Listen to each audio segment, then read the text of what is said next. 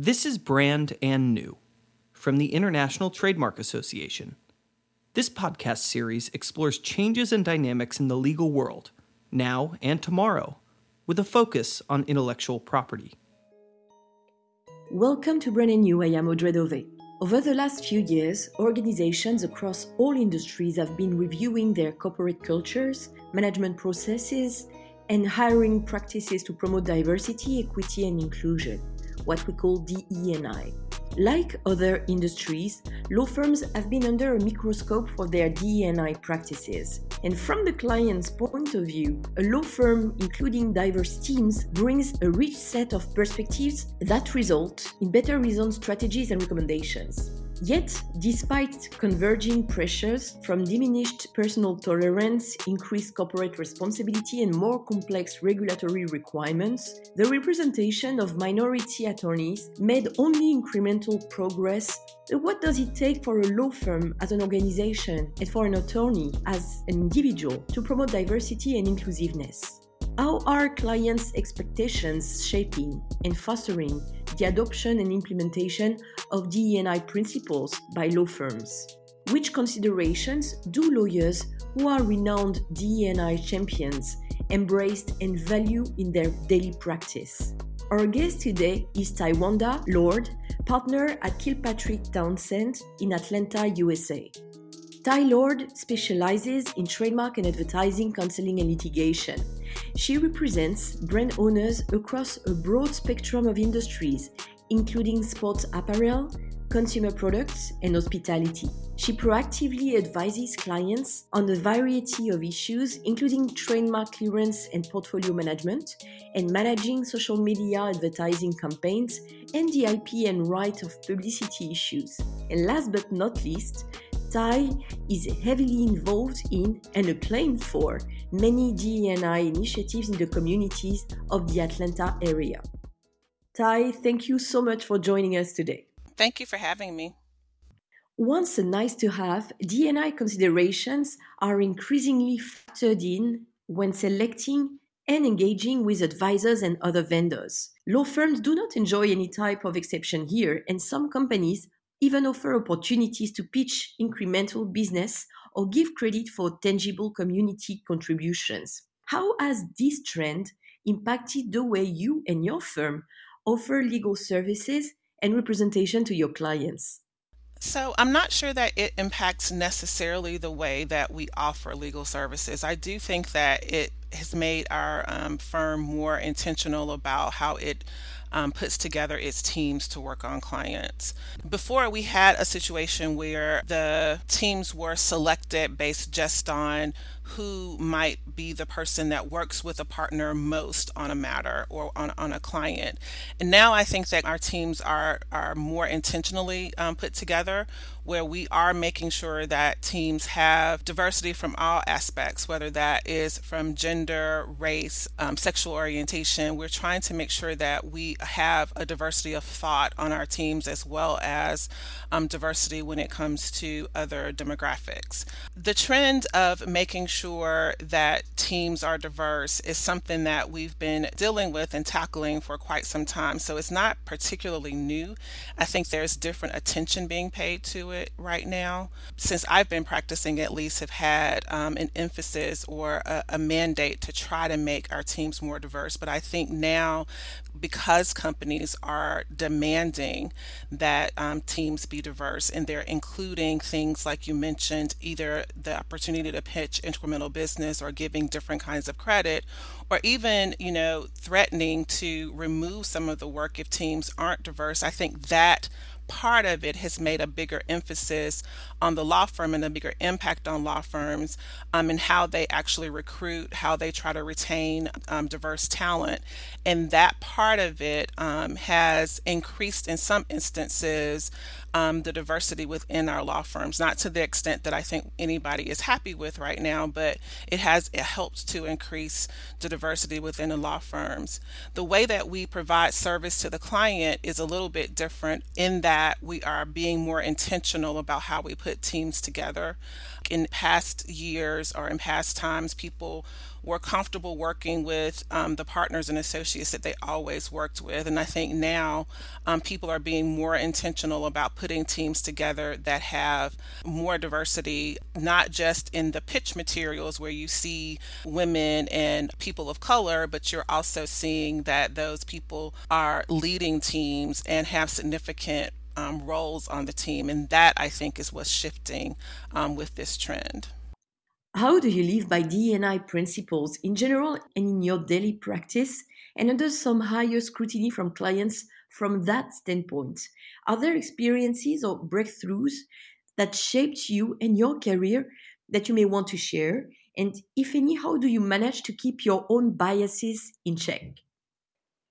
in, in terms of how I, I live by um, DE and I principles, I, I think that it's the same thing that I, I, mentioned earlier. It's about being intentional with selecting the people that I work with on a daily basis and trying to make sure that I'm looking um, not just you know diversity in terms of race and gender but also from experience and perspective i work with a number of tech clients and a lot of times some of the things that are, are happening in tech it requires someone who's younger who are actually experiencing um, the, the products that the client uses. So i want to make sure that i have someone who understands that on the team. So we're talking about diversity and inclusion from a broad spectrum. It's not just um, looking at it from race and gender um, as well. It's you know i typically i am the the person of color on my team. I, I think it's not difficult to imagine that um, in a large law firm um, that we may not have the numbers in terms of women and people of color. So typically i am the diverse person on the team. And what i try to do in living my D&I principles is making sure that when i hear or, or see things that show bias that are Uh, that where bias has has kind of infiltrated our decision making to point point that out so that we can self correct it. I mean, I think that's one of the biggest things that I do in my daily life in, in terms of living my the D&I principles. You ask also how do I manage to keep my biases in check? And I think the real answer to that is that I don't. I think everybody has biases and if you if you think that you don't have any biases then that in and of itself is an issue. What I do though is acknowledge that I have biases and I try to actively um, mitigate them. I mean, when I am making a decision and a bias might be informing that decision, I try to do things that mitigate that. And I'm lucky enough to work with people who will check me on that if I don't. So if I, there is a decision that's being made and I don't have a reasonable or rational basis for making that other than perhaps my bias, I think I have good people working around me who will call that out and say, you know, why are we making this decision? And are we basing it just because of what we think and what we assume? Or are we basing it on rational, reasonable data points to help us make the decision? Based on your experience advising companies in various industries, what does it mean for brands to embrace social value and more specifically to promote diversity, equity, and inclusion in 2022? So I think brands have a, a, unique opportunity to demonstrate that they embrace social value and they promote diversity, equity, and inclusion. When in 2020 and 21, when we had so much um, social unrest in our country based on some of the things that happened, for example, with George Floyd, Breonna Taylor, and Ahmaud Arbery, a lot of companies at that point put out statements about their support of diversity, equity, and inclusion and how they planned on making sure that they put their money behind social justice initiatives, et cetera. And that was great. Um, and there were lots of um, different programs at large brands that were directed to making sure that their employees had resources that could help them deal with some of the issues that they might have been having as a result of what was happening in our country. I, I think that all of those things were fantastic. I think that the part that is an opportunity for brands, just as it is for law firms, is to make sure that diversity, equity, inclusion is seen throughout their internal organizations as well. It is not just something that is co- um, consumer facing, but it's also reflected within the company. So when we're looking at their boards of directors and their C suites and their managers, is there diversity running up and down the ladder there? Are, are we seeing um, more women and more people of color um, and people with different sexual um, orientations or gender identities? Are we seeing that from the boardroom down to the mailroom in, in, within the corporations? I think that's how um, they would actually be able to demonstrate their commitment to diversity, equity, and inclusion. INTA is a global association representing more than 30,000 brand owners and professionals dedicated to supporting trademarks and related intellectual property to foster consumer trust, economic growth, and innovation. Looking at the legal industry at large, diversity and inclusion are known to be falling behind other industries, even though some changes are noticeable. Also, true diversity requires inclusion in terms of race and gender, but also sexual orientation or identity, ethnicity, age, and disabilities. Ty, as a woman and a woman of color, your profile is unfortunately still an outlier in the law firm world. Yet, you've been with your law firm for the last 22 years and you now sit on the firm's executive committee. What efforts do you consider effective to foster a more inclusive culture and diversity at every level, from hiring practices, staff management, mentoring programs, maybe others? So I, I don't know that I have a real answer for that. I think if I did that, you know, I could make a ton of money in consulting right now and I could leave my law firm of 22 years. I do think that in order for us to um, really foster inclusion and diversity at every level in a law firm requires us to be very intentional about doing it. Um, this is not something that is going to happen organically. I think that's what's been tried or relied upon in past years, and we've proven that it cannot happen organically. It must happen intentionally. Um, and, and it needs to happen intentionally from the top down. We need to have leadership who are bold enough to make the decisions to make this diversity, equity, and inclusion a priority um, within their organizations um, and not just say that it's a priority, but actually take action to prove that it's a priority, to demonstrate that it's a priority. I um, mean, I think we have to do some things that are outside of our comfort zone. I mean, I think that we are very much um, used to doing things a certain way for no other reason than that's how it's always been done. Um, we have to be willing to take risk to figure out whether there's another way to do it and that that other way might be better in achieving our goals at diversity and inclusion and equity. I do think that we have all of these studies out there that that demonstrate that when you have a diverse team that you have better outcomes and better results. I don't know that we've, we're convinced enough of that, though. When we, I think once we really embrace that, we can make the changes that we need to um, to, to make diversity, equity, inclusion something that is happening through hiring and, and mentoring programs at entry level and in retaining the people that we actually are able to bring into our organizations.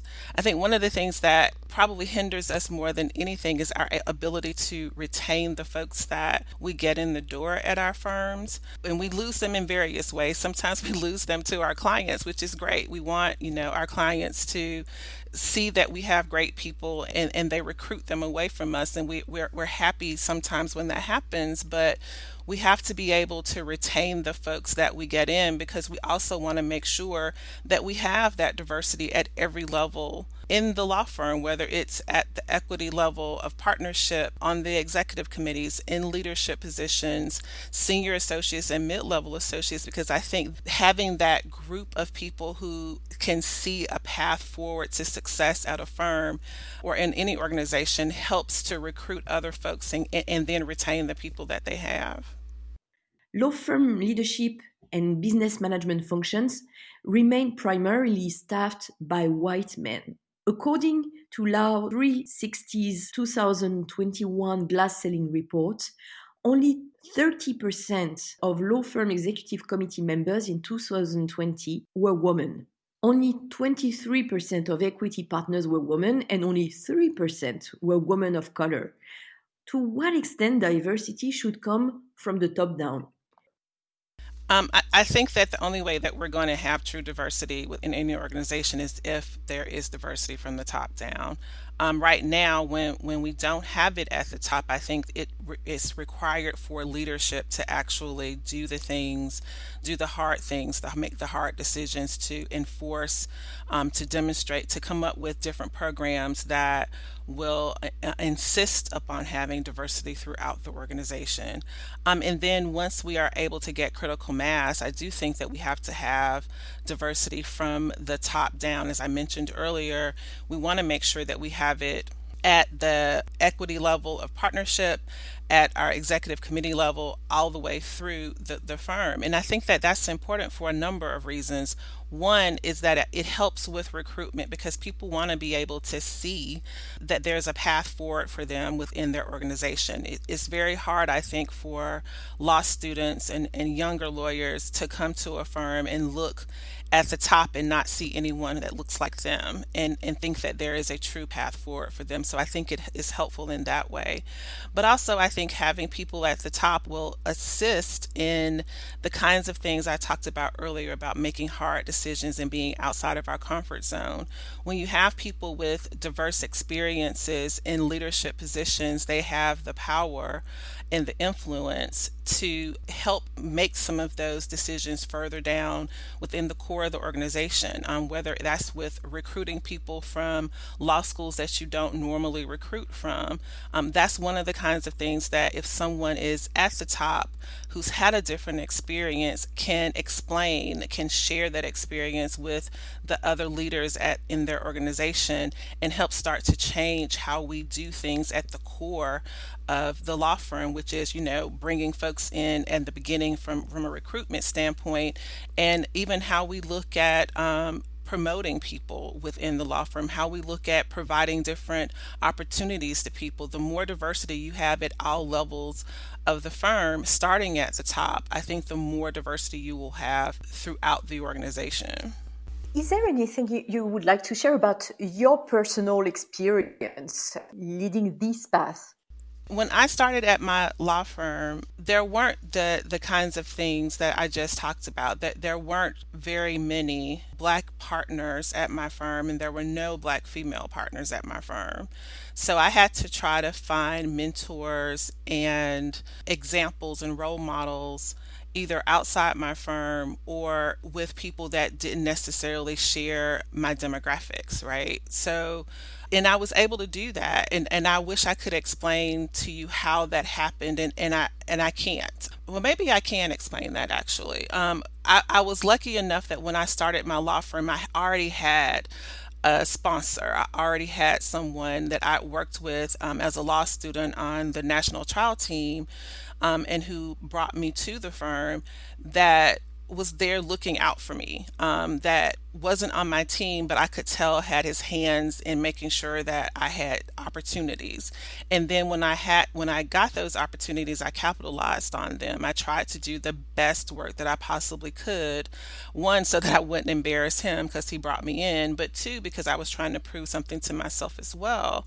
So i, I had that coming in and then because i was able to um, leverage some of his network um, and, and still some of his goodwill, quite frankly, I was able to also continue to proceed and progress through the firm and, and picked up some other sponsors and mentors along the way that was the path that I took. Um, I'm hopeful that um, some of the younger um, women of color that are on my team and in my firm um, see me as a person that they can rely on to try to help them navigate some of the issues and the, the path that you have to take to get from associate to partner at the firm. I hope that I can be that for them because there was somebody there who was certainly that for me. Back in May 2021, you were selected to join the LEAD Leadership Advisory Council, LEAD being an NGO that uses baseball to empower at risk Black student athletes in Atlanta public schools to overcome challenges such as crime, poverty, and racism. Can you tell us more about your involvement in such initiative?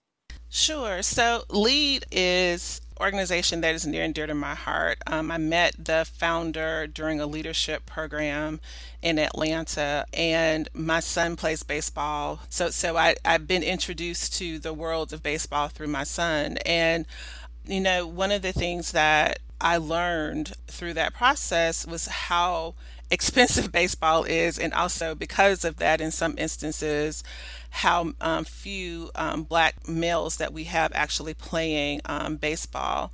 And when um, the founder, CJ, um, talked to me about this organization, one of the things that they do is help the kids who um, are in the Atlanta public school system. And I graduated from an Atlanta public school system. So my interest in baseball and, and the fact that I had some experience coming up through the Atlanta public school system really um, made me want to be involved in this organization. And I think that when I was in, in school, and I'll go ahead and give a shout out to my, my high school, Douglass High School, one of the things that I appreciated about that school and that experience was that I got exposure to things that I wouldn't have gotten exposure to had I not gone there. My middle school teacher was the one who encouraged me to apply to um, my high school, which was a magnet school at the time, for the um, engineering program there. And, and that's what I did. But without that exposure, I'm not sure exactly what path I would have gone. Here lead through lead cj the owner or the the executive of the organization um, is trying to do the same thing but using baseball as the tool to do that is giving the kids who are involved exposure. All of them may or may not be great baseball players but all of them are involved they are um, seeing people and doing people who are doing things that they might not otherwise see them doing. They are getting exposure and mentorship through strong, positive black males, which I think is very important. Um, and they're getting past to college and they're using, he's using baseball to do that. And I just feel like if I can give to any organization that mentors and exposes kids to particularly black kids to things they wouldn't be exposed to to broaden their horizons, then I want to do that for them because, uh, as I said before, somebody did that for me. Now, Ty, I have few rapid fire questions for you.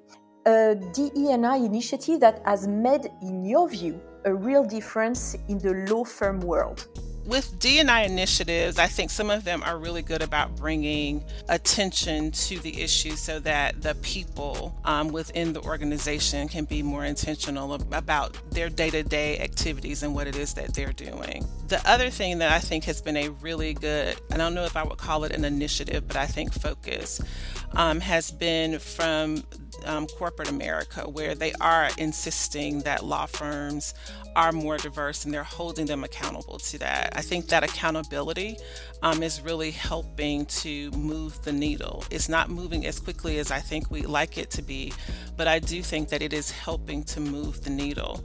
Um, there are also some partnerships between law firms and corporate um, at the recruiting stage of the practice that I think has been really helpful in bringing in more um, diverse candidates and more diverse talent into law firms, where corporations are partnering with the law firms through um, the uh, students um, while they're even still in law school. So during their summer programs, they are partnering with them to um, mentor, to give their, their the corporations are actually selecting the students, and they might be going to schools that law schools, that law firms, or at least big law um, may not traditionally go to to select their their um, members of their summer class. So I think some of those kinds of things are helpful in bringing folks in, but I also think that with the corporations and the businesses actually making firms be more accountable as to how they staff their matters is the thing that's keeping people there because that's helpful because it's helping a, a broader group of folks get the kind of experience and exposure to clients that they may not have otherwise had if the um, corporations were not insisting um, that their teams be um, managed by a more diverse selection of attorneys. And the last book you read and that you would recommend? So it's not the last book I read, but I'm going to recommend it anyway. um, we have we have um, a chief diversity officer at my law firm who's a partner and a dear friend of mine, and one of the things that we started was um, an equity and inclusion um, task force and she in, encouraged us to read a couple of books. So I'm going to tell you what those couple of books are because I think I, I, got something out of both of them. One is The Color of Law, and the other is Caste by Isabel Wilkerson. And um, we actually had a whole book club within the law firm where we talked about the contents of those books. So I definitely recommend those. And for something that's lighter, um, I read a book with my son recently. Um, uh, it's called A Song Below Water with Bethany Morrow. It's a, a fantasy book, but it has some um, social justice themes in it that I think if you have children or young adults, they would really enjoy that book as well. Thank you for this uh, discussion. Absolutely. Thank you for having me. My guest today was Ty Lord, partner at Kilpatrick Townsend in Atlanta, USA. Thank you for listening to Brand and New, brought to you by the International Trademark Association. Be sure to tune in every two weeks on Tuesday for new episodes. If you like today's podcast, please subscribe and share it. We are always looking for new people to discover brand and new. And to learn more about INTA, its resources and events, please visit www.inta.org.